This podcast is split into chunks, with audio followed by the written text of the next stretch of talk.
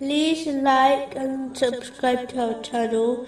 Leave your questions and feedback in the comments section. Enjoy the video. Continuing from the last podcast, which was discussing chapter 4, verse 54. But we had already given the family of Abraham the scripture and wisdom and conferred upon them a great kingdom.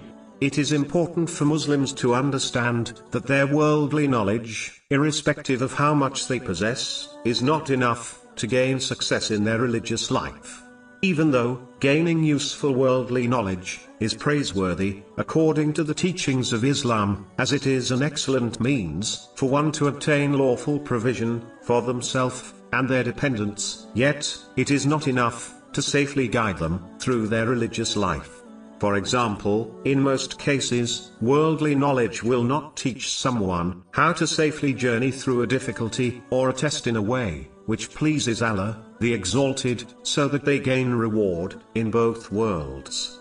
The obligatory duties and traditions of the Holy Prophet Muhammad, peace and blessings be upon him, cannot be acted on by a Muslim who only possesses worldly knowledge. In fact, religious knowledge and wisdom has the power to guide one to success in both worlds, whereas worldly knowledge will only aid someone in this world. The one who possess religious knowledge will adhere to the obedience of Allah, the Exalted, which will result in such blessings and grace that they will find success in both worlds. Whereas, worldly knowledge will inspire one to deduce their own path in religion, instead of acting according to the teachings of the rightly guided, namely, the righteous predecessors.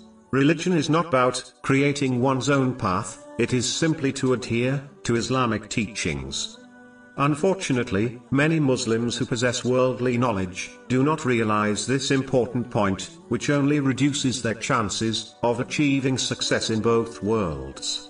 Therefore, Muslims should strive to obtain and act on both religious and useful worldly knowledge if they desire success in both worlds.